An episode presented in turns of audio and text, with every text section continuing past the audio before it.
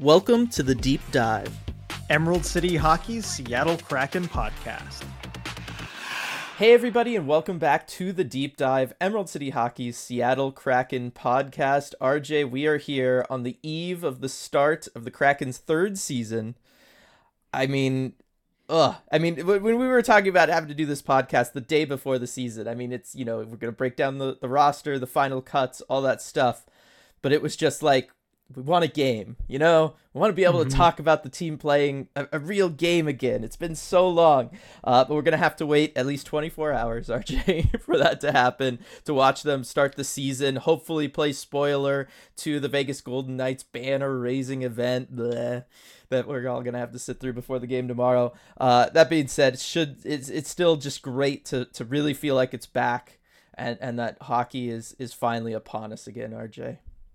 For sure. I mean, to be honest, I was kind of sick of how drawn out this preseason felt. It just felt too long. Yes. I can't wait for the games to start counting again, but only have to wait just a little bit more than a day. Yep. And look, I think we settled on the best podcast option possible, considering we didn't have a regular season game to talk about. That is, of course, a listener mailbag episode. So we've got tons and tons of fun questions to get into when we get to the deep dive segment of the podcast.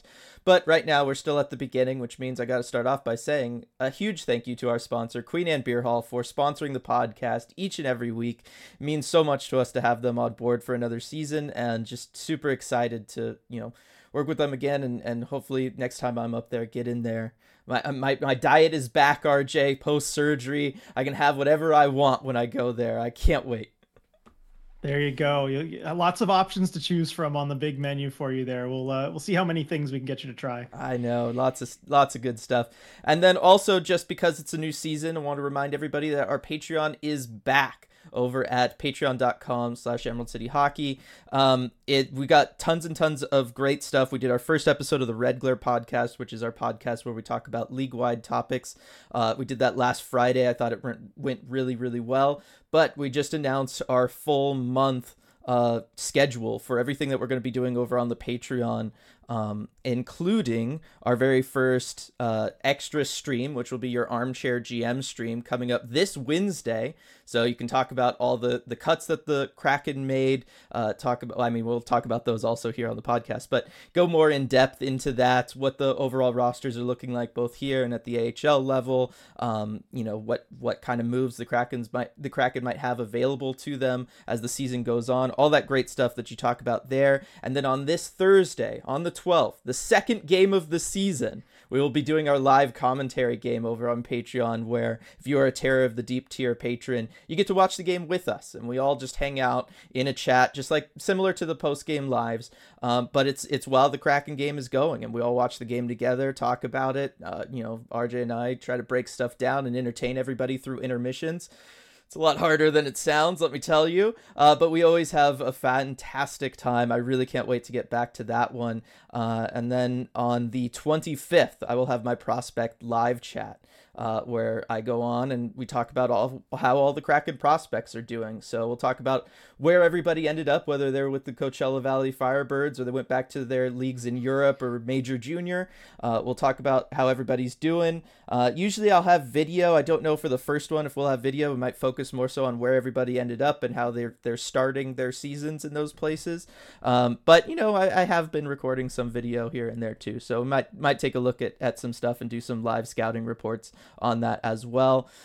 So and then obviously Red Glare podcasts every week. So that's great stuff. So lots and lots of good stuff to look forward to on the Patreon for this month of October, including the fact that anybody can right now go and sign up for a free 7-day trial. And like I just said, there's lots of good stuff this week, especially might want to look into that 7-day trial where you can hop on. You'll get the Red Glare from last week. You can listen to this Wednesday. You could join RJ for his Armchair GM stream. And then on Thursday, you can join us for that live game commentary. I think this would be a great week for everybody to try that 7-day trial. And then, hey, if you like it, just stay a patron. You get to do it every month with us. It'd be awesome.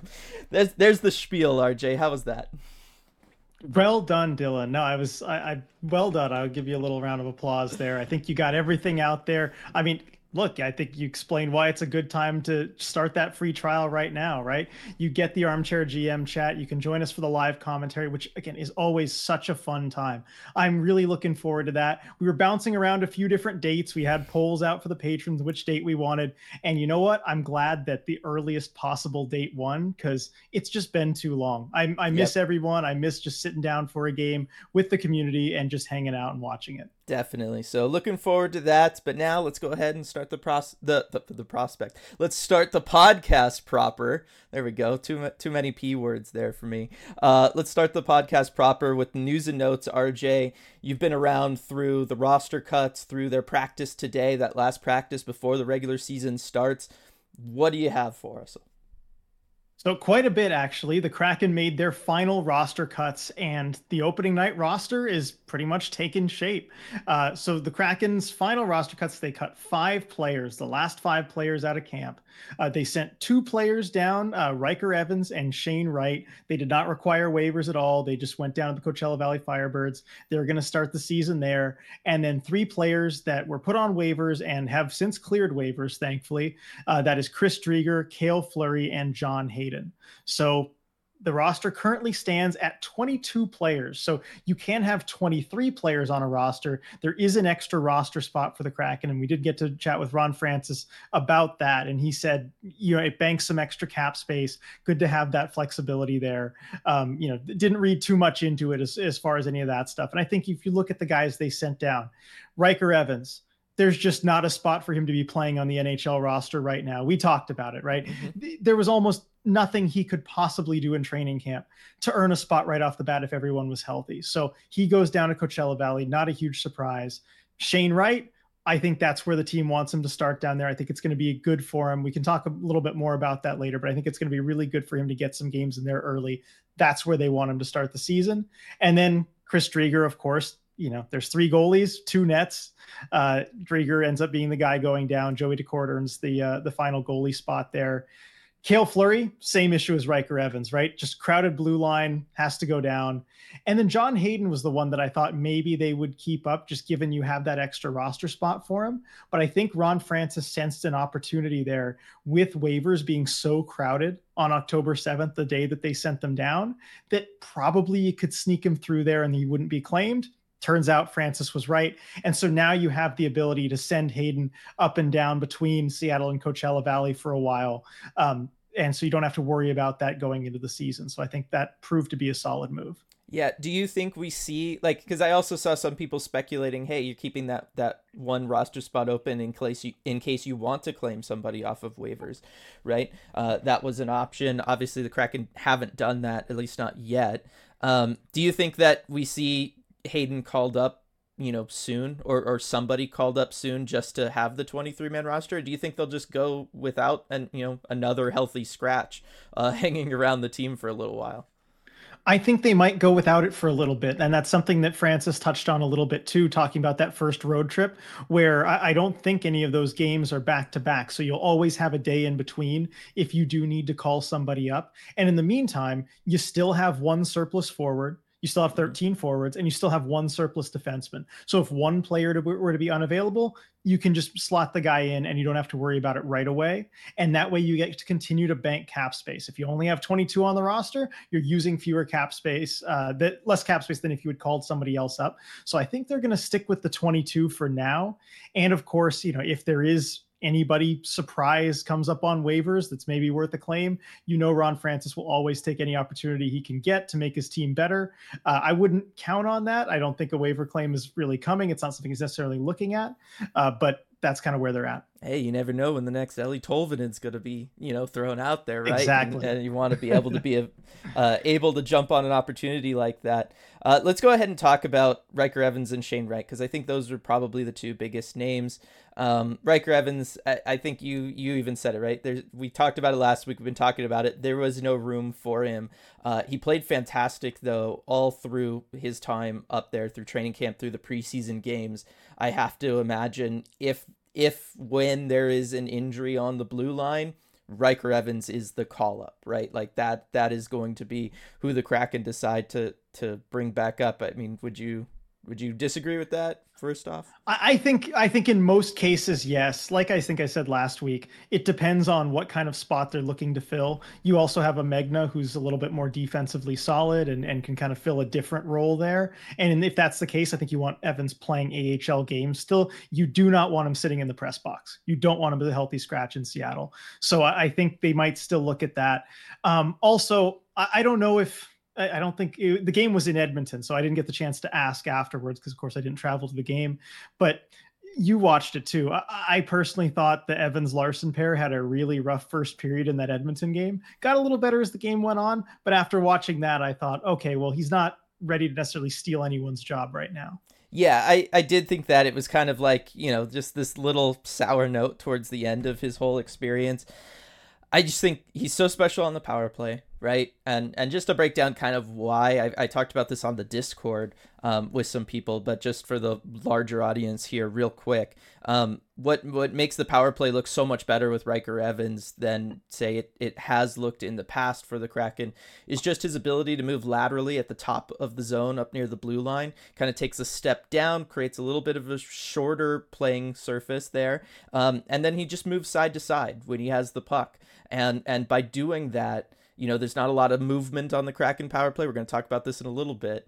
There's not a lot of movement there, but by Riker Evans moving side to side, it forces his wingers on the half boards to kind of adjust to that. But most importantly, it draws penalty killers away from them. When the Kraken power play stays largely stagnant, it's really easy for the PKers on the other team to just kind of stand in the set passing lanes and not have to worry about moving. You don't necessarily have to pressure also a stationary defenseman up top. That's a long shot that your goalie can see. You don't really need to worry about it, right? And so what I thought that Riker Evans did that was super, super exciting and different from what we've seen with the Kraken power play was he just moved side to side, RJ, and it really just opened everything up. And I thought that was the big thing with Riker Evans. So I do hope that maybe he imparted some of that wisdom on the Kraken power play. We'll talk about it in a little bit, but I just want to throw that out there about Riker Evans. Shane Wright now, RJ. I mean, there was some stuff said also about the sending down of Shane Wright to Coachella Valley. Again, it's something you and I talked about. It probably makes the most sense for him to start the season there.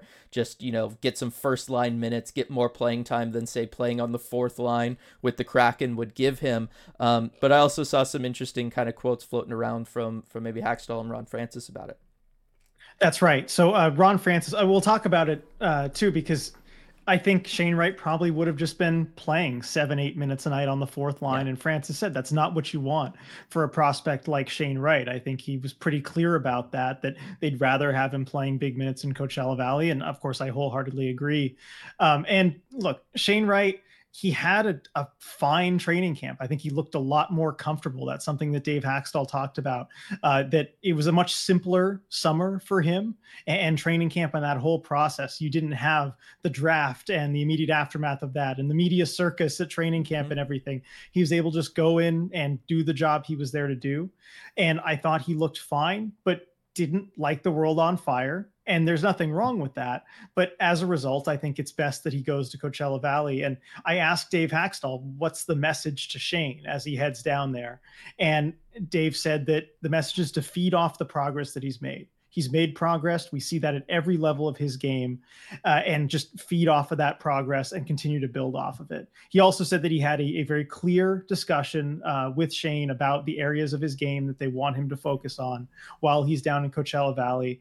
He said Dan Bilesma, Jess Campbell, that whole AHL coaching staff was also part of that communication, and that there are certain areas of his game that they really want him to focus on while he's down there, so he knows exactly what he needs to do to get that call up.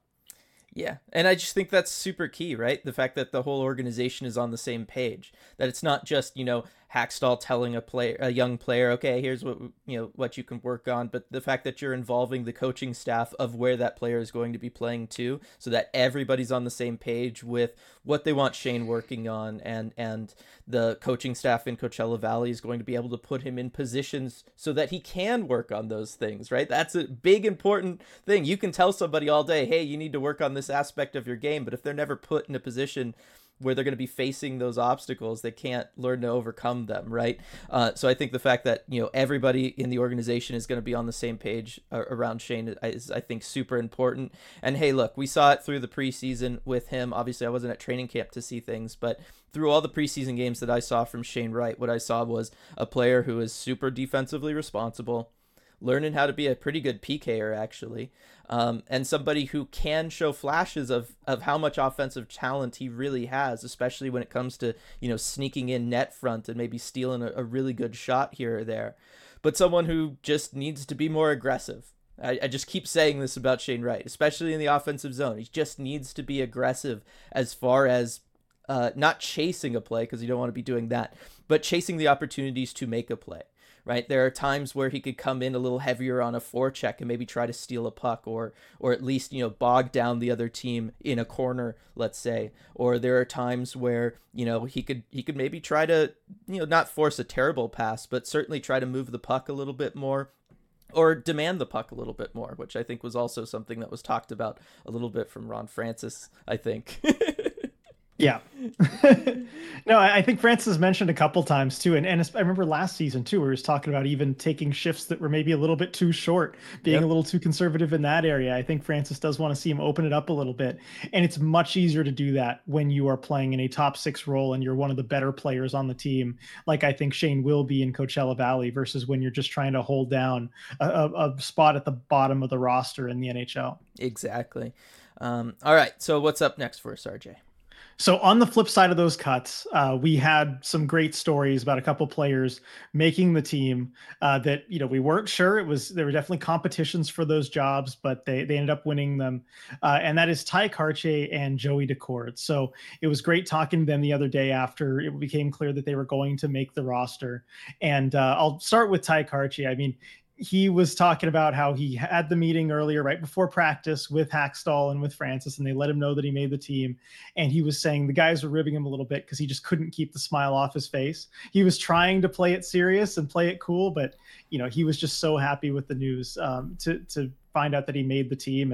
And it's something that doesn't really surprise me at this point that he made the team. We were both kind of skeptical about it, I think, when he came in for the playoffs, and we figured that's great. He had a good run, but he's going to really have to earn his spot at camp this year. And, but you know what, even in the offseason, hearing the way that Dave Hakstol and Ron Francis were talking about him, it just became clear. As long as he goes in and does his thing, he's going to make the roster, and he ends up making it. Yeah. And I think it's going to be really interesting to see the different lineup choices. 'Cause, you know, we got our first look at what we think the lines are going to be, and it's largely what you and I had been kind of predicting all along, and most people have been. So it's going to be interesting to see how they utilize Ty Kartier on the fourth line, you know, maybe mixing him in and out of the lineup with a Kailer Yamamoto, just because, you know, we talked about this too. You can have very different looks for that fourth line depending on which of those two players you slot in, playing with Brandon Tanev and Belmar there. So I think it's going to be interesting for that. I'm also interested to see if he gets any sort of special teams time. He looks like a great penalty killer through the preseason games. I mean, unsurprising given the style of game he plays. It shouldn't surprise anybody. But I think especially if you were able to get him some PK reps with somebody like a Brandon Tanev, who I think, you know, Ty Kartier plays a very similar style of game, or he could play a very similar style of game if he learns some of the tips and tricks that Brandon Tanev has picked up along his NHL journey. So I think that would be something that I'm very intrigued by. And then also, you know, power play, again, foreshadowing, we will talk about the power play in a little bit. He seems like a great guy to maybe have net front, you know, big body, strong guy, can just kind of create some chaos if you want him to. I'm kind of intrigued to see if we ever see a look like that in the future from him. There's some possibilities there for sure. And throughout the preseason, we did see him on the power play sometimes, usually in the bumper spot. I think that's where he was, certainly by the Calder Cup finals with Coachella Valley, because I was able to watch some of those games. And that's where his spot really was. But he's been rotating in and out, was not in the final power play looks at practice today. Kailer Yamamoto was actually net front on that second unit. So maybe that's an indicator. Hey, I mean, he's I see the look on your face, but he's pretty good at getting lost down there along the net front. It's not the worst choice, but I could see Kartier get some power play time later this season, certainly if there's any injury issues that the Kraken have with some of those guys. So the second of the two, and this one I think I just felt the best for, because Joey Daccord, I mean, it's his fifth year as a pro. As he was talking about, he said, I've been to a lot of training camps. I've gotten a lot of bad news. Just every year, he always ends up getting sent down somewhere usually. But this year he didn't. He made the team. He wins the backup goalie job. And he was very happy to win that job and stay up at the NHL level. And he said that after all those years, it kind of puts things in perspective, and thinking back to when he first came into the league and got some of those first games in the NHL, really without a proper training camp or anything, he said, I can't believe how unprepared I was. And looking back at it, you realize how unprepared you were for those moments, but he's finally really built that foundation. And I mean, he did everything you could possibly ask of him to earn this backup goalie job, because I thought Chris Driedger played pretty well too, but Joey Daccord left no doubt as to who should be the backup. He added a Kobe Bryant quote, about the consistency in your work effort, and we were talking with him about his some of his idols growing up sports wise, who's the athlete you look up to the most. I thought this was interesting. He said number one has to be Tom Brady, and of course, being a Boston kid, makes sense, right? But he pointed out that Tom Brady, of course, was drafted 199th overall. He was drafted pretty late in the NFL draft. And so was Joey, actually. Joey was drafted 199th overall in the NHL draft. So he always remembers that. So I thought that was pretty cool. Yeah, no, and I mean, God, all that guy did was win. So, it's not the worst person to maybe idolize if you're a fellow professional athlete. I'm with you, right? Joey here in this spot, I think we all kind of saw it with his play. This is and his play last season too, right? So I don't know that there's too much that needs to be touched on there. I will just say this with both him and Ty Kartier. These are incredible NHL stories that, there's a lot of big stories going on around the NHL right now. So I understand any one story or two stories getting lost just in the shuffle of the season starting. But I do just want to take a moment to appreciate how incredible both of their two journeys to this spot in time, to them making this team out of training camp, out of the preseason, really is, because it's not something that you see every day, that you'll see, a player like Joey, who has had to battle for so long and then finally gets there, or a player like Ty to get there either. So I just want to take a moment to hey, let's all appreciate that as Kraken fans, that we get to experience both these guys living the dream and being able to do something that not a lot of people are able to do and pull off. Absolutely. Easy guys to root for, both of them. So those were kind of the roster bubble, players that made the team. And so the opening night roster is pretty much taken shape, and the lines are looking like something that we recognize. You've got, for the forwards, you've got McCann, Beniers, and Eberle, which we know from last season. We've got Schwartz, Wenberg, and Burakovsky. We saw that line a lot last season. We've got Tolvanen, Gord, and Bjorkstrand. I mean, we know what that trio can do. It's hard to break them up ever. And then that fourth line where you've got Tanev, Belmar, and then maybe kind of that rotation there between Karchi and Yamamoto. And then on defense, I mean, Dunn, Larson, that's never going away, right? Yep. Alexiak, Borgen, and then Dumoulin, Schultz. And those are kind of the D pairs that we anticipated, really. And then Jacob Megna is the extra. So Grubauer and Daccord in goal, it all just kind of makes sense. No real surprises as far as anyone making the roster, I think. No, I think this is, this was the safe money bet right before training camp started, that this is basically what we would see, and we're going to see it. And you know what? I feel pretty good about it going into the start of the season. Yeah, I do too. Certainly after this last practice before the Vegas game, I mean, it looks solid, and everybody's healthy, which is the biggest thing. Yep. And I think they're ready to go. Now, the last thing I want to talk about with the news and notes, though, is the power play. We teased it a little bit earlier, but that's something that I found really fascinating through training camp and then through the preseason, and now looking at the power play really start to take shape for the regular season. Because as Hakstol said, tomorrow it's for real, and it sure is. So. I got the chance to talk with Jordan Eberle and Dave Hakstol about the power play this morning at practice. And I was interested in some of Jordan Eberle's answers, because I just asked him about the power play unit and getting Berkey back and just kind of how he generally felt about it. And he gave me something interesting. He said, one of the things they want to do is just try to be less stagnant and get some more player movement on the power play. And of course, Dylan, you know, this is something the two of us have been looking forward to over the last couple years and maybe hoping the Kraken would implement. And Eberle also mentioned, though, that one of the things that allows them to do that is just having that time together and those reps together, which really not most teams generally have more experience with that. He said, you look at the best power plays in the league and they're guys who've been playing together for, you know, almost 10 years sometimes. And they just have that sense of where the guys are going to be. You can make blind passes because you know where your teammate's going to be. You can move around in the zone because you know your teammate's going to cover for you. And just having that experience together allows you to incorporate more of that movement. So, of course, I was happy with those comments about wanting more player movement there. So I asked Dave Hakstol about it.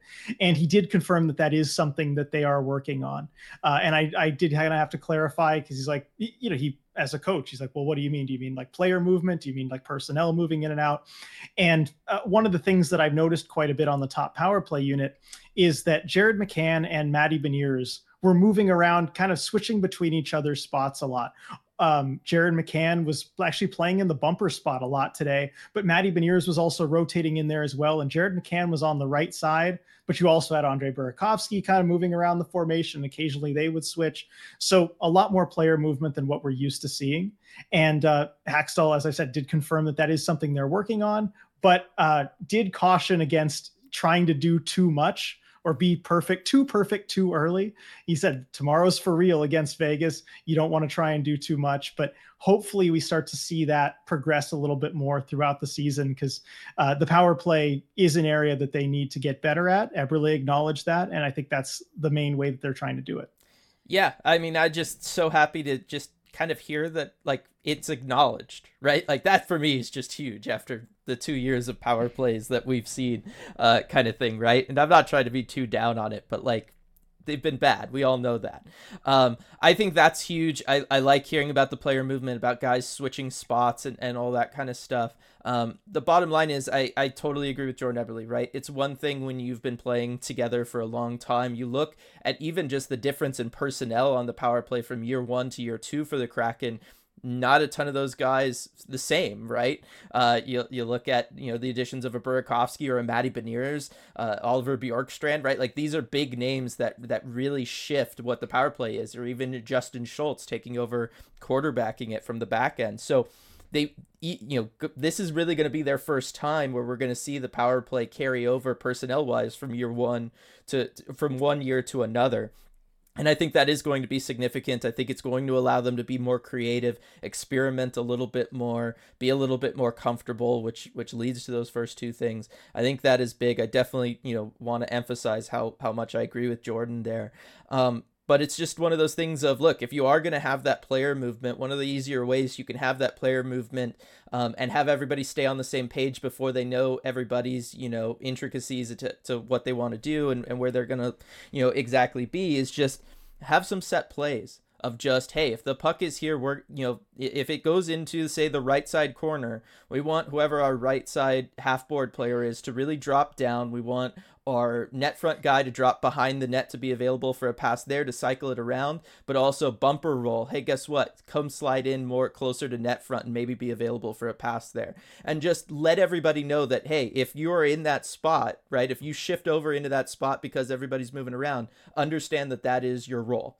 Right. And that's just an example of a play that doesn't need to actually happen. But I think if you can do that, so everybody knows, like, based on certain situations, if I'm playing in the bumper, this is what I'm supposed to do. I think you can kind of cheat some of that chemistry stuff a little bit, just because, you know, it's planned. Everybody's on the same page still without having to have played together for nearly a decade.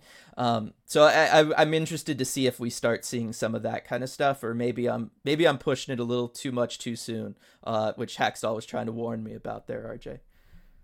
Yeah, I think that might have been, you know, direct. He didn't say Dylan at the end of it, but it was implied. Detective picking it. Definitely. But definitely exciting stuff there from the power play, I think. All right. And then as we transition over into the deep dive segment of the podcast, RJ, where we're going to be answering everybody's questions from that the mailbag that we did. First off, we gotta plug comedy show that we talked about a little bit last week. It's getting closer, everybody. There are tickets still available from what I understand. So wanna talk about that. That's right. There are tickets still available to the Hat Tricks post-game comedy show. It's at the Angry Beaver. They've got a fantastic lineup of comedians, people from Bumbershoot, Edinburgh Fringe, lots of different comedy festivals. And of course, each date has a different lineup, so you can go to multiple shows. It'll all be different. And it's 4 nights where the East Coast hockey games, it's only East Coast hockey games. They're over early, so you can stay, watch the East Coast hockey games. Come for the comedy show afterward. It's going to be great. There are 3 dates: Monday, October 16th, Monday, October. So that one's coming up. That's less than a week away. Monday, October 23rd, and then Friday, November 3rd. Starts around 8 o'clock or so, barring overtime, of course, in those Eastern Conference NHL games. Tickets are $7 each, or 2 for $10. You will not get a lineup that good for that price anywhere else. Tickets are online or at the door, but it's recommended you get them online ahead of time. Make sure you secure your tickets, and of course we'll have a ticket link for you in the podcast description. Definitely. And just wanted to say this was all brought to our attention from ECH community members who are also a part of this, so just know that you're helping out the ECH community as well by going. All right, RJ, so mailbag time. Lots of questions as we approach the beginning of the Kraken's 3rd season, and we're here to try to answer everybody's questions. That's right. Lots of good questions too. I'm always amazed whenever we put out the mailbag, just how many good questions that we get, and how much it gives us to talk about, things that even we probably wouldn't have thought of or talked about otherwise. But great questions, everybody. Thank you to everyone who answered the call for the mailbag. Definitely. I mean, hey, one of the things we've always done with Emerald City Hockey is try to make it as community focused and based as possible, and involve everybody, right? You're the one there, right, with the credentialed access and everything, but we want everybody to feel as close to the team as possible, through us, whether it's talking to us in the post-game lives or doing mailbags like this, just always being available on social media or on the Discord, right? And so this is just another way of doing that. And it's my favorite thing that we do, right? Communicating with the community. It's the best. Absolutely. All right, shall we dive in, Dylan? Yes, let us deep dive into the community mailbag here, RJ. Yep, well done. So we'll start off. First question here from Nathan. It seems like a foregone conclusion that Vegas and Edmonton will be at the top of the Pacific Division. What must the Kraken do to give them a run for their money? What do you think, Dylan? Well, the easiest solution would be to build a time machine, go back to probably around 2011, create the expansion team then, and end up with one of the top 2 picks in the 2015 NHL draft and have either Connor McDavid or Jack Eichel, RJ. That's the easiest answer, I feel like. But realistically, look, the Kraken are building towards what both of those two teams have, whether it's the elite top-end talent of the Edmonton Oilers and McDavid, Draisaitl, Nugent Hopkins, blah, blah, blah, it goes on and on. Or it's just, having this really solid foundation of how a team plays, in Vegas's case, attacking through transition and really building around that core philosophy and having just a rock solid lineup top to bottom. I think the Kraken are probably closer and more in the mold of that, given the depth that they have and the way everybody plays together. But it's just one of those things of, you're talking about 2 of the top 5-ish teams in the NHL. Like, it's hard to get there for everybody. And it's one of those things where it ebbs and flows. The Kraken are still building up towards that. At some point, those teams are going to, age out and start to get a little worse.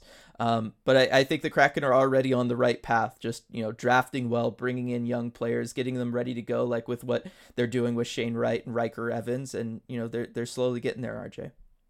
I think you correctly point out it takes time. to build a team like that that really is a true cup contender. And the Kraken probably need, you know, just a little bit more time, or a time machine, you know, if you can find a way to procure one.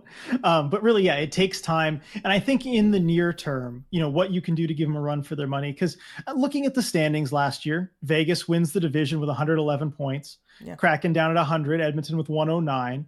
And that is the difference of, you know, maybe 5-6 games or so, right? Yeah. But the easiest way to kind of chip away at that right away is just to take points off of those teams when you face them, because they're in the division. You are going to play them multiple times. And those are the important games where you can have big swings of points like that. Every game, the standings always end up pretty close just because of the parity we see in the NHL every year. And so at the end of the year, a potential 4-point swing between winning in regulation or losing in regulation can make a big difference in the standings. And it starts tomorrow. You play against Vegas tomorrow. That's your chance to have a potential 4-point swing against them in the standings if you can get within striking distance. So really it's playing well against those teams. I mean, we saw the Kraken lose twice to Edmonton in the preseason. It's getting to that level where you're looking a little better against some of those top teams. Yeah, no, I think that's an excellent point you make. And hey, how do you pick up a game here or there throughout the course of a season? With movement on the power play. Just gonna throw that in. Movement on the power. It's gonna be the answer to every question, right? Yes. No, last time I promise, everybody. But really good question. Right, well, yeah. Well, I know you can tie it into this next one. Let's try and avoid it. But this one from Kraken for Life. Is there reason to be at least a little concerned about goal scoring this season? Can you give me the one-word answer, Dylan?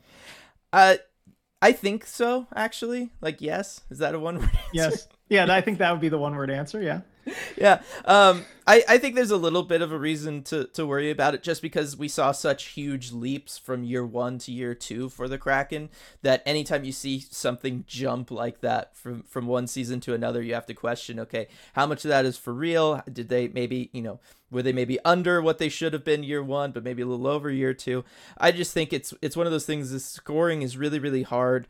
And I have to bring up the power play. If the power play is better, they can score at the same rate, if not even better.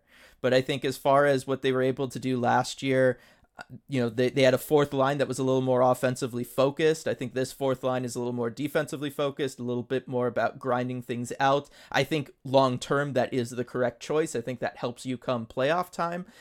But it is something where you're not going to have Daniel Sprong or Morgan Geekie on the fourth line contributing, you know, 10, 20 goals the way that you were used to from last season. So I do think that their overall goal total will probably take a little bit of a hit. Yeah, I do agree with that. And I think we've seen some indicators of it a little bit in the preseason, especially that dress rehearsal game against Edmonton. But you are going to have players like Jared McCann who have exceptional shots, who are going to shoot higher than the percentages would indicate that maybe they should. But you look overall at the Kraken shooting percentage last season, and just on the whole, it's probably not sustainable. Yeah. And you're going to have to find ways to make up for that, manufacture those goals. Special teams is going to be part of that. Mm-hmm. And you may see a little bit of a bump there, but I think there's certainly reasons you could be concerned. I think any concern is legitimate, but there are ways of kind of busting out of that as well. Yeah, and I think concern is the word probably, right? Because we just don't know. We haven't had a game yet, but we're not to the level of worry or panic. So I think concern is maybe a that's where we are on the meter right now. Yeah, yeah, definitely. All right. So next question from Gary, kind of related to this. Several guys had career years last season. Expecting a few may regress. Where do you anticipate that regression to come from? Do you expect anyone to surpass their stats from last season? Jared McCann is the name that comes to mind for me, RJ. We talked about it throughout last season, but that 19% shooting percentage, I don't know that anybody's ever been able to replicate that year to year. So I do think that we're going to see a dip in shooting for McCann. Now, that doesn't need to mean a dip in goals if he decides to become a little bit more of a volume shooter. He only had 210 shots last year to get his 40 goals. You and I have seen, RJ, guys take upwards of 300 plus shots in season. So it doesn't mean that McCann has to score less than 40 goals just because his shooting percentage goes down. But that is the one that just, like, the moment I read this question was like screaming at me, right? Right, definitely. I mean, and you can replicate those numbers, but if you do, it's going to look different. And I think that's something you have to keep in mind when you're watching the Kraken is that guys are going to have to maybe change the way that they produce a little bit. And same thing with like the fourth line that you mentioned earlier, where you're not going to have a Daniel Sprong shooting over 14% as a fourth liner, but you are going to maybe have an opportunity for a guy like Ty Kartier to go in there and with his style, you know, potentially put up even 15 goals or so if he gets some opportunity there, you know, maybe on the power play too. So it's just going to look different. You're going to have it in different ways. As for anyone expected to surpass their stats from last season, I think you're going to see a little bit more progression from Matty Beniers, as you would expect from a guy going from age 20 to 21. I think Oliver Bjorkstrand is the one that stands out to me, certainly, because he was fighting it for a little bit last season, was getting pretty unlucky, and you could see that in the shooting percentage. He figured it out at the end of last season. I expect that momentum to just carry on over into this season. But that's my clear pick for someone to exceed their numbers from last year. I think those are two excellent choices. I mean, you know, you could say like a Burakovsky just because you hope he's healthy all year. But I think those are the two guys to watch definitely. I'll just throw in on the first category just to kind of reiterate, also similar to the Jared McCann situation, Vince Dunn. He had 14 even strength goals last year. That's pretty hard to repeat as a defenseman, but hey, guess what? He had 0 on the power play, right? If he works well with the power play, the new look power play, everybody starts moving around, he could still end up with around 14 goals. It's just that they're not going to all be 5-on-5, right? They're not, you know, you're going to see some hopefully come from the power play. That's definitely something we would like to see anyway. Yeah, I think that's the theme. It's possible, but it's going to look different if guys do repeat those numbers. Yep. Next question, also from Gary. With Chris Driedger on the last year of his contract and clearing waivers, is the team able to make a trade with him being in Coachella Valley? So the short answer is yes. Ron Francis can, you know, if he gets an offer for Chris Driedger, could trade him at any point between now and the trade deadline. And that would work just like a normal trade if he was on the Kraken roster. That's not an issue at all. Well said, Mr. Armchair GM Stream.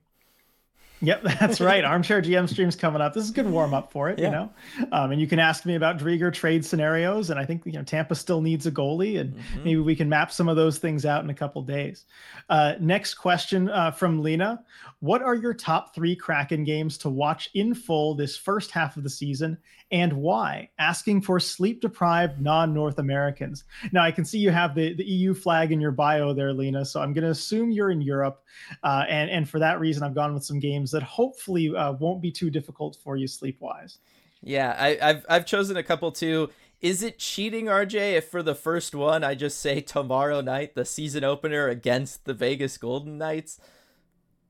Not cheating at all. That count. I don't have it as one of my 3, so there's as long as there's no overlap there. Well, I was gonna say that's the first of mine. I don't know if you want to have me say all 3 of mine, or if we want to alternate at all. But my first one is, look, it's opening night. They're raising their banner, and hey, what a better team to kind of see where the Kraken are at than the defending Stanley Cup champions, right? Like, I just think that's got to be must watch. Yeah, I agree with you. I'm going to be looking at that very closely too. I think it's a good measuring stick game for the Kraken to kind of see where they're at this point, even though Dave Hakstol definitely gave me some pushback on that today. So there's no measuring stick. It's just 2 points. You know, we're worried about ourselves, all the usual talking points. But I do think there is an element there of being a measuring stick game. And even Jordan Eberle mentioned it, you know, admitting that there is a little bit of wanting to kind of spoil the other team's parade there with them doing the banner raising. So that's a good one to watch. What are your other 2, Dylan? Let's just go 3 for you and then 3 for me. All right. My second one actually happens a week after tomorrow, and that is their first game against Colorado after that, you know, intense first round playoff series that we saw last year. And I promise I'm not just picking all these games in October. But I just think that one is going to be must watch just because if we're ever going to see, like, you know, non-goal scoring fireworks in a game, I think that's going to be the game because, you know, we had the whole Cale Makar hit on Jared McCann. There was, of course, Jordan Eberle on Cogliano with that, you know, potential boarding call that ended up breaking Cogliano's neck. And I think that Colorado is still going to be upset that they lost that series. They're going to be upset at everything that went down. I think there's still room for the Kraken to be upset about some things as well. And I just think, you know, some stuff might go down at CPA on the 17th of this month, RJ. I think it just might, and I think it's going to be a must watch. All right. So we were thinking in a similar way a little bit for one of my games. So I'll get to that when you're done with your third game. All right. And then for my third game, I'm actually going to the next month, and, you know, you can pick whichever time works better for you, but whether it's November 11th or November 15th against the Oilers, I think those are going to be really good games. I think all the games against the Oilers are going to be ones worth tuning into for a lot of the reasons that we talked about a few questions ago, which is, look, they're one of the few teams that we, you know, solidly place at the top of the division. And as you mentioned, these are your opportunities to steal points from them, to have those 4-point swing games. And I think that, you know, they're just also a good litmus test as far as, hey, can we play well and keep up with the team using our special teams? Can we defend well against, you know, the best player in the world? Can we score and keep up with them? So I just think a lot of the questions that we have had about the Kraken through years 1 and 2, we still have about them year 3. And I think playing the Oilers is a great time to kind of get answers to some of those questions. Yeah, that stretch is going to be intense, and that's why my first game comes from that stretch of 4 games. November 9th, 11th, 13th, and 15th. It's at Colorado, at home against Edmonton, at home against Colorado, and then at Edmonton.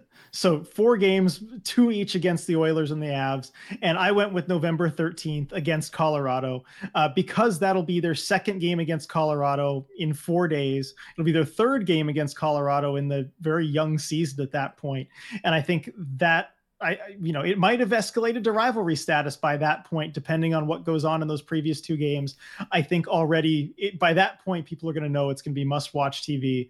And of course, it takes place in Seattle. It'll be 7 p.m., so hopefully it's not too bad for you timing-wise. I tried to avoid all the East Coast start games, so these will be 3 home games that I picked. So the next game is December 9th at home against Tampa Bay. 7:00 start time, Pacific time. And the reason I picked this one is that the Kraken have never beat the Tampa Bay Lightning. That's been a team they've always struggled against. And the Lightning always play a strong, disciplined game. You're not going to get away with any kind of subpar effort against them. I expect that to be the same this year, even with Andre Vasilevsky probably still out at that point, going to be missing that part of the season. But I think it's going to be a challenge for them as well, and see if they can get their first ever win against Tampa. And then the final game that I picked is, and this is probably my game where I'm like, is it cheating? But the Winter Classic against the Vegas Golden Knights. You know, the opponent is, of course, the defending Cup champs. But I think for you, the big reason to watch it, too, is that it starts at noon Pacific, which should be 8 or 9 p.m. for you. Hopefully you don't have to stay up too late to watch that game. I think the timing's going to work out perfectly for you. Yeah, I'll allow it. Not that like there's actual rules about this. I stopped at the end of the year because, you know, the question was first half. But yes, the bottom line is also the Winter Classic game. It's just going to be a must watch for the celebration of Seattle hockey that we're all expecting it to be, and everything too. It's just such an important game for this franchise to have. I just think it's must watch for so many reasons. But yes, the timing definitely helps, I think. Yeah, Kraken fan or not, I think that one's a must-watch game. And it is game number 38 out of 82, so it is in the first half of the season. All right. I went with the way the question was worded, so we've got that. All right, next question from AJ. What one thing will play the biggest role in the Kraken's success or failure this season? So can we pinpoint one area, Dylan, that we think is going to be most important? It's difficult. This is a tough question. I said I wouldn't mention the power play again, but like... Go ahead. It's fair game here. The Kraken have proven that they are a deep team, that they are a team that can hang with just about everybody, and that they can be a playoff team and they can make waves in the playoffs. They did all of that despite the fact that they've had just one of the worst power plays in the NHL both years of their existence. And it's one of those that, hey, look, if other guys are going to start to regress, or if goal scoring as a whole regresses a little, that's not only where you can just make up for that, but you can even improve on last year's goal total, but do it in a more sustainable way. And so I have to say the power play, because how many games did we watch them lose last year, RJ, by a goal, or maybe 2 goals if there was an empty netter, but they went 0 for 3 on the power play. They went 0 for 4 on the power play, right? Like, that's the one thing that if they are able to turn it around, and I'm not even saying they need to be top 5, but if they could just even get to league average, I think that adds 6 points, if not more, to just the standings for you. Like, that's not insignificant. So I have to say the power play, even though I promised I wouldn't. Sorry, everybody. It's right. And if you didn't say the power play, you know what? I would have, because I think that is such an important area for all the reasons you said. But I'm going to try and pick something else. And I'm going to go with depth scoring, and particularly that fourth line scoring, because it made such a big difference for the Kraken last season. If you look at guys like Daniel Sprong, Ryan Donato, Morgan Geekie, the production that they were able to have, combining for 44 goals between the three of them, right? I mean, that's something you're going to have to replace somewhere. Now, whether it's guys like an Oliver Bjorkstrand we talked about earlier scoring a little bit more, or, you know, maybe the power play figuring it out, there are other ways to make that up. But I think the fourth line is the new look fourth line is still going to have to contribute this year. And I think that is a question mark for the Kraken. You take those goals away, you take those, especially the timely goals last season that the fourth line would provide. And I don't know, the Kraken are really on the edge of that playoff bubble. So I think it's the kind of thing they're going to have to figure out a way around. Yeah. What, you don't think Jared McCann can just pick up that slack, RJ, and have an 84 goal season?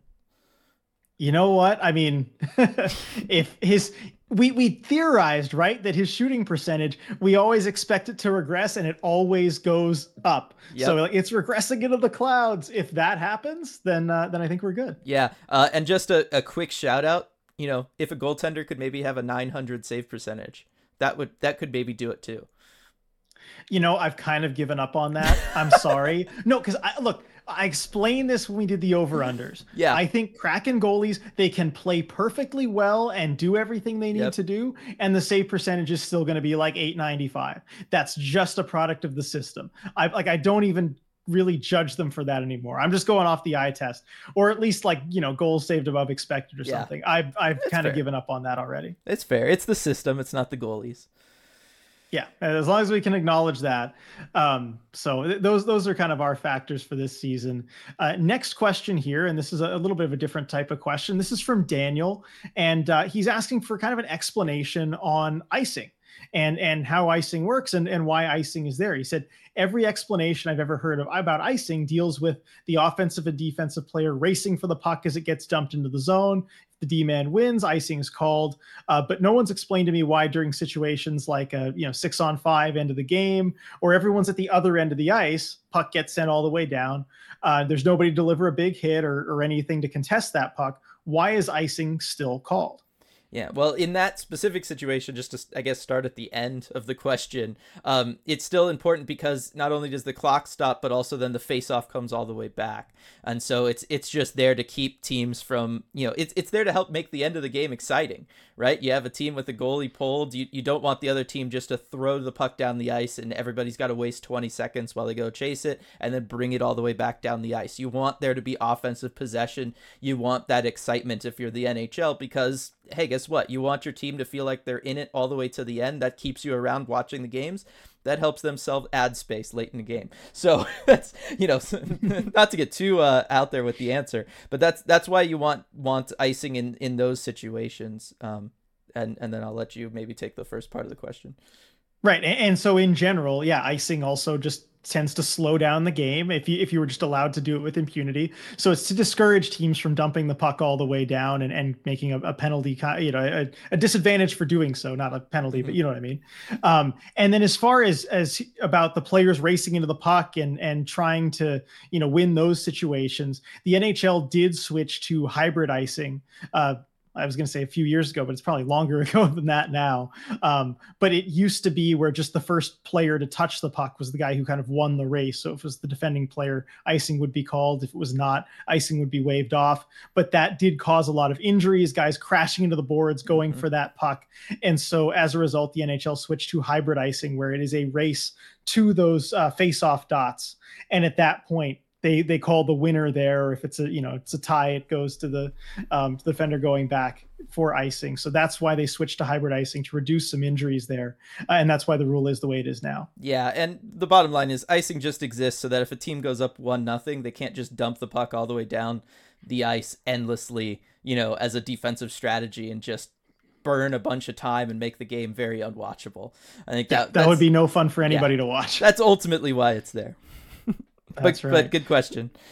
Yep. Good question, Daniel. So next question from Nicole. And I want to give you a shot at this one first, Dylan. What do we have to do to convince Hakstol to let Adam Larson be in the shootout? I mean, what do you think? I'll let Dylan give a fun answer. I'll give the serious answer. Go ahead. Dylan. I was going to say, besides, like, you know, I just don't even know. I'm trying to think at this point, RJ. I just don't know that there's a large enough sum of money that could be offered, at least not on the Emerald City Hockey budget. Certainly not. Yes. So I was trying to think of, like, you know, every year when they do the when the players and the coaching staff put together the charity baskets, right, that everybody can auction on and everything. I was trying to think of what Hakstol kind of tends to put in there. There's always, like, you know, a gift certificate to like a fancy steakhouse, maybe some golfing stuff. So I'm guessing it would have to... Wakeboard too. He loves to go out on the lake. That's true. So it would have to involve something like that. It might have to be like an all day type thing where, you know, you wake up, you play a round of golf, then you go out on the lake, and then you end with a nice dinner, right? A nice steak dinner somewhere. I'm guessing it's going to have to be along the lines there. And you know what, as you do, you shouldn't really push it or really even talk about it at all while you're doing that. But they understand that that's what you're lobbying for, right? Like, it was all set up with that understanding. You don't bring it up. You just have a great time golfing, right? You talk about everything but hockey. But, you know, that's the appropriate way to lobby, in my opinion. Okay, so you think, like, implied bribery is the way to go about it, though? That's the path. Like, hey, we're just hanging out. Like, hey, you know, I've made this an issue in the past, right? Maybe you do this right after there was a time to have done it, and it didn't happen, and it didn't work, right? And so, you know, you do something along that. But I don't think a hard sell at the end of the night over dinner or something like that, or while you're out there on the wakeboards and you're, like, you know, swapping out who's going to be on that, who's driving the boat or something. You don't just go, like, hey, you know what? I think you should try Larson on the the shootout. I think that's a bad way of doing it. Yeah, so we learned that was a mistake when I think somebody in the media suggested, like, hey, would you go to Adam Larson in the shootout after he had that great breakaway movie? He's like, no, I'm not going to do that. Exactly. So I think the serious answer is just to make a shootout go like 15 or more rounds, the point where he doesn't have an option, really. Then he's only choosing the defenseman, and maybe at some point Adam Larson would come up. So what you're saying is it might be easier to bribe the players on the Kraken and all of the players on the other team to just not score in a shootout to get it to the point where we then see Adam Larson? Now that I think about it, I do think that would be easier, actually. I think bribing, like, you know, 40-something NHL players is probably easier than bribing Dave Hakstol. I would agree with that. Yep. All right. So we have that sorted, Nicole. Hopefully that's a satisfactory answer for you. Next question here from Juan the Baker. How much should we be reading into Matty not being signed long-term yet? So I guess there's a couple different ways you could look at this, right? I've heard some people on social media saying, well, should we be worried about potentially losing Matty at some point? That shouldn't be worried about at all. Kraken have his rights for a long time, you know, up until age 27. That's not a concern at all. He loves it here. That's not an issue. But, you know, as far as, you know, maybe Matty wanting to wait or maybe trying to hold out for some more money, how worried should we be about that? You know, if we weren't in a situation where so many teams and players were waiting on, you know, what the news we got just a couple days ago, which was about the salary cap and what the early projections are for next year, with everybody understanding that at some point the new television rights contract was going to hit in and the cap was going to jump, but nobody knew how much. I think if we weren't in that scenario and this was all playing out the way it is, I would maybe be concerned or even worried about it. But given the whole overall situation of nobody knowing what the future of the cap was going to be, but knowing that it was going to go up, just not having any specifics, I think it makes sense for a young, you know, star, borderline superstar player like Matty Beniers, coming off of winning Rookie of the Year, all that stuff, to not rush into a contract that might then look bad a month later if they announce what the salary cap's going to be the following year. So I think now that teams are going to have, they at least have like a ballpark to start working around in as far as what that cap jump is going to be. If Matty is the kind of guy that is okay with negotiating during the season, not all players are, but if he is, I think we could start seeing, you know, them working towards a contract extension soon. Otherwise, I'm just not worried about it because I just think that was a very big variable that nobody really knew, and it makes sense, and it's just Matty, you know, looking out for himself in the best way possible, I think, by not rushing into an extension there and kind of holding out for that number to be known. Yeah, we talked about this on the Red Glare podcast late last week, right? About why it just makes sense for some of these players to wait on these numbers to come out. Yeah. It's just the smart thing to do. And so, yeah, I'm not worried about it, probably for the same reason that you are. I think eventually, of course, they'll get a deal done. I don't have any information to really, it's just kind of a vibe, right? He doesn't strike me as the kind of guy who wants to be thinking about that stuff during the season. Yeah. He's just very focused, very driven. So even if it does, go toward later this season or even into this next off season, I won't be particularly worried. But yeah, they'll get a deal done. I'm not concerned about it. Yep, definitely. All right.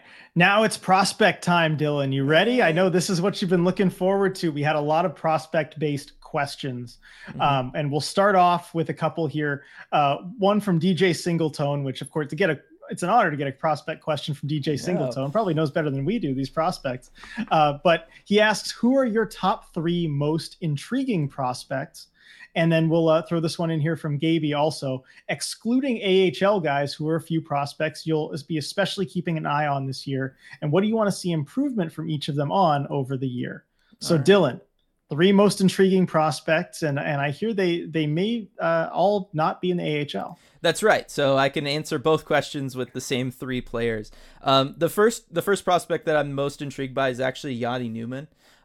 Because he has made such incredible strides. The little bit that we're able to see from him, whether it was at the World Junior Championship last December or it was at depth camp earlier in the off season that just passed. But I think Yanni Newman has, we've all known that he has the scoring touch, right? He can shoot the puck like crazy. He can handle the puck even pretty well. And then he's got the size, right? We're talking about just a huge guy. I'm trying to see what he's listed at right now. If the page will load, 6'4", 207. So he's always had the size. The big concern has always been skating and his ability to get to the spots that he wants to be or needs to be in. And what I saw from him at the World Junior Championships last year and what I saw from him at Dev Camp is that he has taken leaps, massive leaps. Yanni Newman 6'4" level leaps in his skating ability and his ability to move around. And we're seeing that with the early results that we're seeing from him in Liiga, the highest professional league in Finland, where he's got 8 points through 11 games, which for those of you who don't follow Finnish professional hockey, that's a very, very, very good point total through that amount of games for anybody, much less a young guy who is still developing and still working on something that is, as fundamental as skating. And so I'm really, really intrigued by Yanni Newman and what we might see from him in the future. Another one, I actually went forward defenseman goaltender here, RJ, which is, I think, interesting. The defenseman, care to guess, RJ? Is it Lukas Dragicevic? It is Lukas Dragicevic. Because, look, this is a guy who, similar to Yanni Newman, where we knew kind of what he needs to work on. He's a newer player to the position, but just tons and tons of potential. Unbelievable amounts of potential. And I think, really people who watch prospect all around hockey are going to be keeping an eye on him just to see what his development looks like this year with Tri-City as he, kind of shifts from learning things and focusing on that offense to maybe, working on things defensively, which is really where he needs to improve. But based on everything he's shown through all the transitions he's made and everything that he's had to work on, the kid is special and he's going to be able to work on that defensive stuff. The question is just, how high that ceiling really is for him there. I think it might actually be fairly high because he has such a high hockey IQ. Once he just learns to learn what to look for defensively and while defending, I think he's going to be able to put it all together and he's just going to be a phenomenal player. And I think this year is really going to be the year where you at least want to see the foundations of that defending from him. And then finally, Nicholas Coco. I mean, he's I think, not debatable. He's the top Kraken goaltending prospect. And normally goaltending prospects don't excite me as much as everybody else because I just don't know as much about goaltending. It's kind of its own thing. But just the fact that this year he's going to see significant, amount of minutes in Liiga, which is, arguably, RJ, the league that has produced the most, rock solid NHL goaltenders anywhere in the world. And so the fact that he's already, he's got a 201 goals against average and a 906 save percentage through two games there. He looks good. He's working in a goalie factory there. And I'm really intrigued to see if he can kind of take that next step. and then maybe show up to maybe next year's dev camp just looking like a guy where you really see like, wow, the Kraken have their future goaltender here. Yeah, he's going to be an interesting one to watch. I think those are three really good picks. So for me, knowing that you were going with some, with some non-AHL guys, I think I went a little bit more Firebird heavy. I guess I'll start for Gaby's question, just somebody who's not on the Firebirds yet. And this might be a little too easy or obvious, but Eduard Šalé, seeing how he adapts to the North American game, playing for the Barrie Colts in the OHL, just seeing him make that jump from Europe to North America, I think is going to be very interesting to watch. So I want to see what he's able to do there and just how quickly he's able to look comfortable too. Because I think it's just as guys like, as Ron Francis has pointed out, like with Shane Wright and others, it's just this whirlwind in your draft year when you're a first round draft pick. It's a very busy summer and you don't really have time to kind of settle in. So I want to see Šalé just get settled in North America and figure some things out. But as for the three most intriguing prospects, I'll start with, you went with Coco. I'll start with another Finn, and that is Ville Ottavainen. And he's someone who stood out to me during training camp, first and foremost, just because of his size. I mean, he was towering over the other prospects. I mean, and he, he's, I don't know what his listed height and weight are, but man, he is a giant out there. And I think he's going to go play in Coachella Valley this year. And I really want to see how he adapts to the pro game in North America, because he played in Finland basically until last season. So he's going to be going to North America for the first time. And he has the size, he has the frame to really be a menace, especially defending in front of his own net. I don't think he really fully has that mean streak yet, but I think he's going to develop it. He really kind of needs to develop it, I think, because look, he's not so much of a puck mover. He's more of a defensive stay-at-home type defenseman, but he's the kind of guy who I think on a third pairing in the NHL eventually could just be hell to play against. And I want to see the start of that in his age 21 season here in Coachella Valley. Yeah, AHL is a great place to learn some of that too, by the way, for anybody who's watched any amount of time at that level of hockey. Listed at 6'5", 216 there for you. Yeah, that sounds about right. 6'5", 216. I mean, he just towers over some of these guys. So the second player I want to look at is Ryan Winterton. And I'm another guy who I'm really intrigued to see how he's going to adjust to the pro game. But one thing I know for sure after watching him in training camp and dev camp, the guy's ready for it. I mean, he absolutely has the talent. He should be there. And I'm intrigued to see what he can do with the Firebirds. He's someone who I could see maybe even like a Ty Kartier type rise, where he could just keep going up the depth chart because he has the size and the ability to produce. And just if he can stay healthy, that's the other thing. Just seeing how he does, for a full season healthy would be really great to see. But I think he's someone that could kind of sneakily light it up in the AHL early. Yeah, I was going to say he was might be an answer to one of the future questions we have to answer. Oh, okay. A little preview there. And then the third guy is Jacob Melanson. And he just stood out during the preseason, of course. He is the Kraken's future pest. If he can just get there skill-wise to be able to produce enough to where it projects at the NHL level that he can just be a passable fourth liner, right? Mm-hmm. The other side to his game, the other things that he brings are just so valuable in the way that hockey works, especially in like a playoff series type environment. He can be a pest. He can go out there and score a goal too. We've seen the junior production from him be good enough that it hints that maybe he could have some NHL potential, but the real indicator is going to be how he does in the AHL. And I think we're going to see a lot of that this year. I think he might be, of all these guys, that were maybe later round draft picks, the one who is closer to the NHL than a lot of people think, just because of the pest element that he brings. Yeah, I mean, I'm very curious to, as I am with all prospects leaving the queue, how they translate to the next level, and especially the fact that he's going to be in the AHL. It's a league that should play into his strengths, and I'm very excited to see what that looks like. Yeah, he's not going to shy away from that stuff at all. Next question from Hunter. Which Kraken prospect do you think is being underrated by the national media and/or fans? All of them. Yeah, I don't think there's a whole lot of attention paid to Kraken prospects in the national media, just given that they're a relatively new West Coast team. Yeah, I think Šalé is probably a good one just because he is a first-round pick, but it was a little further down in a very loaded draft class, but even headed into the draft, I didn't feel like he was somebody who quite got the credit that he deserved just because of, you know, where he came from. He wasn't coming from one of the more popular situations for draft prospects. It's not an easy league for fans or people to watch out there in Czechia and stuff. So I think he just was a guy who was flying under the radar the entire time. And then on top of that, he gets drafted to a West Coast team, right? Like he just really falls off the face of the planet at that point. For a lot of people. So I think Šalé might actually be the guy that I pick with, especially because I really expect him to as he gets comfortable in the OHL, really put up some good numbers. We're already seeing the early results as he has 4 assists through 4 games. So I think he's somebody who could really pop into the OHL, put up some big numbers, and everybody's going to go like, where'd this guy come from? What's going on there? Yeah. You know, I think that's a good answer. I mean, I don't really have a whole lot to add. I can't think of another. I mean, I think, yeah, just not a lot of attention is necessarily paid in the national media and fans to Kraken prospects. Yeah, I don't know. I'm sorry, I don't really have anybody here. I'll give you a second one if you want, and that would be Carson Rykoff.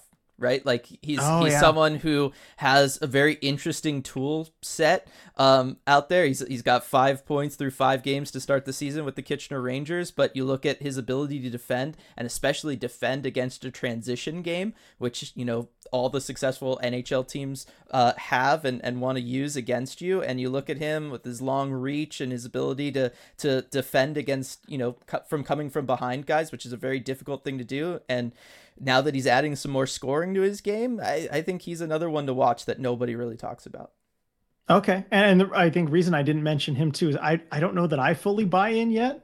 I probably just need to watch more of his junior tape, but like through training camp or whatever, I don't know. It didn't all kind of get put together, but I see the toolbox that he has. I see the skills there. I probably just need to watch him play a little bit more. I was going to say, he's a second round pick from this latest draft class. He's 3 to 4 years away from that kind of stuff right? Like, that's a good point. That's a good point. Just, you know, give him some time and some coaching. Yeah, exactly. Let's see. I mean, this one from Eric, we kind of covered. Which Coachella Valley prospect are you most interested in following this year? But I guess, Dylan, you didn't name any Firebirds as your 3. So which Firebird are you looking most forward to? It is Ryan Winterton, like for all the reasons you said, right? I mean, he is supremely skilled. He's got enough skill to play in the NHL right now. It's more so like he needs to finish developing out his body. He needs to work on the defensive side of the game. He's going to need to work on faceoffs if he wants to stay a center. It's all that other kind of stuff. But as far as like, you know, when the puck's on your stick and you just have to go make a play, Ryan Winterton's already there. And I think we even saw some flashes of that from the limited bit of action we saw from him this year with the Kraken. So it's Ryan Winterton. Just, you know, how high is that ceiling really going to be for him in the Firebirds? Because I could easily see, down the stretch, Shane Wright as the 1C, Ryan Winterton as 2 maybe, or at least anchoring a second line maybe from the wing if he's not there on faceoffs yet. So Ryan Winterton has a ton of potential, arguably the highest, I would say definitely the highest ceiling of anybody on that Firebirds team outside of Shane Wright. Okay, I was waiting for that last bit there outside of Shane Wright. And I think Winterton for me also, aside from Shane Wright, of course, just being, you know, a big part of the future of the franchise, I think all our eyes are going to be on him. But, you know, moving past that, I think it's probably Winterton. Yeah. Speaking of Firebirds, though, or players who are there for the time being, question from Kraken for Life. Am I crazy to think that someday, maybe someday soon, Riker Evans will be a star with the Kraken? What do you think about that one, Dylan? No, I think he's going to be a really good player, and I think he'll be a star among Seattle Kraken fans. I don't know that he has the upside or the complete game to necessarily break through and be considered a star from like an NHL standpoint, where when other fan bases are looking ahead on the schedule and they see the Seattle Kraken, I still think they're going to be thinking names like Matty Beniers or Jared McCann or you know, Shane Wright or something. But I don't know that they're ever going to be like, oh man, we're going to really have to worry about Riker Evans, you know, coming up and moving the puck on us or working that power play magic. And a lot of that has to do with the fact that Vince Dunn is also there, right? You think Kraken defensemen to worry about. You think Vince Dunn, and with Vince Dunn's recent contract extension, we're going to be thinking about that for a long time. And he's going to have the opportunity to have the top minutes amongst offensive defensemen. So I think for that reason, Riker Evans might not be a star for other people, but I guarantee you he'll be a star amongst Seattle Kraken fans. Yeah, I think you have it right, Dylan. I think looking at how he projects, probably ceiling of like a very good top four defenseman with that offensive upside, who can run a power play and who can put up some nice point numbers because of it. But yeah, I don't know that I'd go as far as like star player in the NHL. Mm-hmm. Next question from Seattle Kraken GM. What does the lineup look like for the first game of the 25-26 season? All four lines and 3D pairings and goalies, please and thank you. You can't trick us, Ron Francis, trying to get us to do your work for you, build out the future roster plans. Come on now. Yep, got to figure that one out yourself. Nice try, though. Mm. Although, if you do want to see me projected in detail or possibly just try and see what I can come up with, the Armchair GM chat is coming up pretty soon in just a couple days. So if that's something anyone wants to see, you can type it in chat and I can go and see what 25-26 might look like. Yeah, it's the bottom line is this. That would just take a lot of time to really get into and through right now, and this podcast is already like 15 minutes longer than it's supposed to be, so don't have the time to get to it. I will say this: I believe Matty Beniers would be on that roster. So there you go. There you go. All right, you got one player. You better be on that roster. I know. Next question from CJ: are there any NHL records, individual or team, that you think might never be toppled? So what's one that comes to mind for you, Dylan? Gretzky career points, all-time career points. That probably never happening. Yeah, I just don't see that happening. You'd have to have some pretty dramatic rule changes. Yeah. A lot of the single-season points too, like 212 points in a season for Wayne Gretzky. I think some of those are just never going to be toppled. I was gonna say to go away from the obvious stuff like the 80s scoring era ones. Yeah. I'm gonna say this, like the penalty minute stuff. Just because fighting is not nearly as big a part of the game now, which is certainly how you rack up those penalty minutes. Guys, things are very different, right? You go out there and you lay out a big hit to defend somebody and you get a game misconduct and 15 or 10 penalty minutes thrown onto your record for the night. That doesn't help win you a roster spot anymore. That hurts you. You don't stay in the NHL long if you're doing that too much. You know what I mean? So I think any of the records built around penalty minutes are also just untouchable because, teams are too focused on not taking penalties, not being punished, not giving other teams power plays. Nobody wants to fight anymore for a lot of good reasons. And so I think anything penalty minutes related, you're not going to see that touched ever again, probably. Yeah, I think that's a good point. The other one I would add, and maybe it's less secure than that, would be goalies, like games played and wins records and everything too, because teams are smartening up and realizing that just playing 70, 75 games as goalies used to do is very bad for the human body, especially with the butterfly, which the human body is just not meant to do. And so you're seeing more goalie tandems, guys opting to rest their goalies or share the net a little bit more. So I think some of those big wins and games played numbers you're not going to see matched again. Definitely, but good question. Yep. Question here from Sasquatch. So we know that guy. He said, how does it feel to be the undisputed 2 times defending champion among notable Kraken podcast groups? I swear we did not plant this question. Sasquatch did tweet this at us. Yes. So Dylan, how does it feel? Obviously it feels good and all that kind of stuff, but ultimately it just feels right, Like that, it's just, everything's just the way it's supposed to be. Yeah, yeah, that feeling where you are where you belong. I think that's that's how it feels. Yeah, definitely. All right, moving on.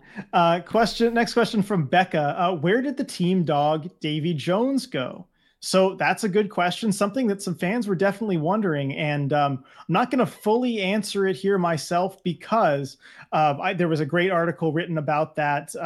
Just like about a month ago or so by Kate Shefty in the Seattle Times, where she talks about where Davy Jones is now, why he's kind of taken a bit of a step back from the Kraken duties and everything. So I would absolutely recommend you go read that article from Kate in the Seattle Times because it's good stuff. Yep, definitely. As I look down at the sleeping Emerald City Hockey team dog here. How's Afra doing? She is totally passed out. Yeah, she crashed hard. Mondays, right? Yep. So speaking of Kate and speaking of dogs, I guess. So we had a last minute question submission. This is the last question that we have. This one from Kate Shefty of the Seattle Times, very much a friend of ECH. Mm-hmm. So this comes from a quote today where we were talking to Dave Hakstol, and he said that the third line of Tolvanen, Gordon, Bjorkstrand fights like cats and dogs sometimes, like they're brothers. But, you know, it works for them. So the question is, Hakstol said the third line fights like cats and dogs. Who is a cat? Who is a dog? Please describe said cats and dogs. So let's map this one out. What are we thinking here, Dylan? Well, you and I talked a little bit about this beforehand, and we both agreed that Eeli Tolvanen is a cat and Yanni Gord's a dog. We at least got that far and are in total agreement there. So do we want to go in depth into those two first, and then we'll tackle Bjorkstrand, or should we try to tackle? Let's do that. Okay. So why don't you start with Tolvanen? I don't know too much about cats. Never had a cat. Always been more of a dog guy. What kind of cat would Eeli Tolvanen be, RJ? Well, starting off, we know he'd be a rescue cat. Yes, saved him from, shipped him over here from Nashville and rescued him. So we know that's for sure. I think of the fluffy Siberian cat, like, all white Siberian cat, maybe a little bit, cause I also was tempted to go with like maybe like a Lynx Point Siamese or something that I have some experience with recently, but I think they're a little too chatty, a little bit too talkative. So I think any Siamese cat is out. Yours certainly is. Yeah, exactly. So I guess like maybe a Siberian cat. I don't know. That's definitely not a Burmese is way too chatty. We have some experience with that one. But yeah, I'd have to think on that a little bit further, but okay. That's kind of what I came up with initially. All right. Well, for Yanni Gord, as someone who has a ton of experience with lots of different dog breeds and seeing them in interesting situations, having worked at a luxury pet hotel and day spa, having been in camp with upwards of 100 dogs before, I've been able to see lots of different breeds and how they interact with each other and all that kind of stuff. And the bottom line is Yanni Gord is a boxer. All right. There's no question about this. I love boxers, but they are very unique and interesting dogs. They are the first dog, if something starts going down, to jump in there and to try to be at the center of it, right? Just like Yanni Gord is whenever there's some sort of tussle or net front something going on. Yanni Gord is the first one in there to try to deal with things. But outside of that, which tends to be more of their reputation, incredible family dogs. Like the best family dogs, to the point where they warn you, if you do have a young family, understand that this dog is going to view like everything as a threat kind of thing. But just incredible family dogs. They're fantastic with kids. And that's, another big thing that I think about with Yanni Gord is just him and his family and what a big part of his journey and experience and day to day his family are. They're always around, right? His girls and stuff. So I think Yanni Gord, a boxer for both the when the things are going down, they want to be in the thick of it. And then also just the family aspect. So Yanni Gord, boxer. That's what it is. That's a good pick. And you know what? I defer to you, of course, on all things dogs. You have way more experience with dogs than I do. But I do think Oliver Bjorkstrand, as we get to the third member of that line, I do think he is a dog. Mm-hmm. And I have a suggestion here. So tell me if I'm way off base. I defer to you completely. But I think he's a golden retriever. Interesting. And the reason I think that is because in my experience with golden retrievers, they are the most like kind, nice, chill, laid back dogs you're going to see, just happy and good with everyone, just loving life. And, not like overly energetic or whatever, but just like, I don't know, they're just the most chill, great dog. Like if I had to get a dog, it'd be a golden retriever, I think. And that's like the way Oliver Bjorkstrand is, always happy to like talk to us with the media, whether he's busy or not, he'll always make the time, just very nice, kind guy. And then of course, I don't know a lot about like the breeding or whatever, but I imagine as a retriever, you go and like, you go retrieve things, right? And Oliver Bjorkstrand, he's good at getting in those corners. He's good at like getting loose pucks and kind of retrieving pucks. And that's what he does a lot on that line too, is he'll be the guy who goes in and goes and retrieves a puck, right? Yeah. So I think that's why I think he's a golden retriever, but again, tell me if I'm way off base here, because I admit I don't know a whole lot about this. Well, no, we're in an interesting spot because him from like a personality standpoint where I had to base everything based off of how he plays the sport of hockey, right? Because I'm not around to experience that day to day. I think the golden retriever thing is interesting. I think certainly like an older golden retriever, I would agree with all that kind of stuff. And they are very chill and they're just happy to be around and happy to be around, you know, people and all that stuff. I think a puppy is the opposite of that, where they're just one of the most hyper things you could ever imagine. Okay. All over the place. With him, I agree he's a dog, and based on just his play with, you know, while playing the sport of hockey, I immediately went to working breeds. And as I was looking down the list, I, you know, thought maybe like a Great Pyrenees, but that's more of like an enforcer protector kind of guy. And I settled on a pincher, specifically a German pincher, because they're really smart dogs. But they do things sometimes a little bit differently. They kind of march to the beat of their own drummer, but they're still very loyal. They listen. They can fit a system, RJ, right? When they're out there hunting, they fit the system, but they're going to do it a little bit differently than maybe some other hunting dogs. And so I kind of went down that route, because that's what I think of with Oliver Bjorkstrand, is that he can play within a very structured offense, but at the same time, he'll throw in, you know, the fact that he wants to play east-west instead of north-south, but he's going to make it work, right? And the end goal result is the same, but he's going to get there kind of in his own unique way. And so that's kind of where I went with my pick there. I can't argue with that. No, that's a good pick. I mean, I defer to you on all things dog there, but I'm excited to see what everyone else thinks too, because this is the kind of question that I think the community can have a lot of fun with. So please let us know in the comments, reach out to us on social media, what you think. I mean, are Tolvanen and Gordon Bjorkstrand cats or dogs? What type, if you know, of cat or dog are they? I'm sure on the Discord we'll see some lively discussion there. Yes. We even have a Discord channel that's just Pets of ECH. So if you want to post pictures of your own pet, around some Kraken gear or anything like that, post that on the Discord. But I think we could have some fun conversation there, you know, expanding even to the whole roster if everyone wants to chat about that, what kind of cat or dog everyone is. Exactly. No, that's going to be the perfect place for it. Thank you, everybody who submitted questions to the mailbag. That was fantastic. We'll do a quick wrap up here because this podcast is so long. Another huge shout out to Queen Anne Beer Hall for sponsoring the podcast. As always, we really appreciate it. And everybody, have fun tomorrow. It's hockey. It is back. Kraken taking on the Golden Knights. It's going to be epic. Cannot wait. And we will see you all for post-game live afterwards. Take care, everybody. Hey everyone, before we go, we just wanted to give a quick shout out to all of our awesome patrons over at patreon.com/Emerald City Hockey, especially our Terror of the Deep patrons.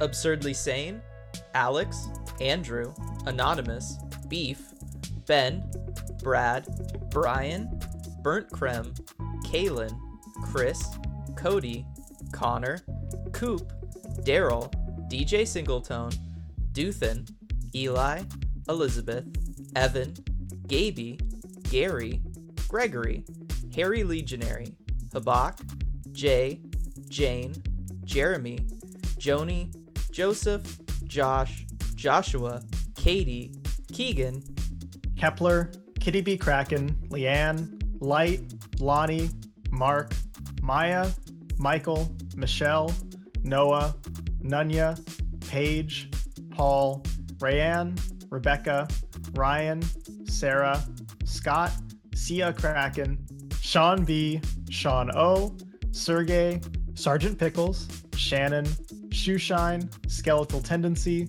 Steve, Steven, Striatic, Tasty Kobold, Ty, Tyler, Wendy, Strife, and Zame. Thank you so much for making all this possible. We really appreciate your support.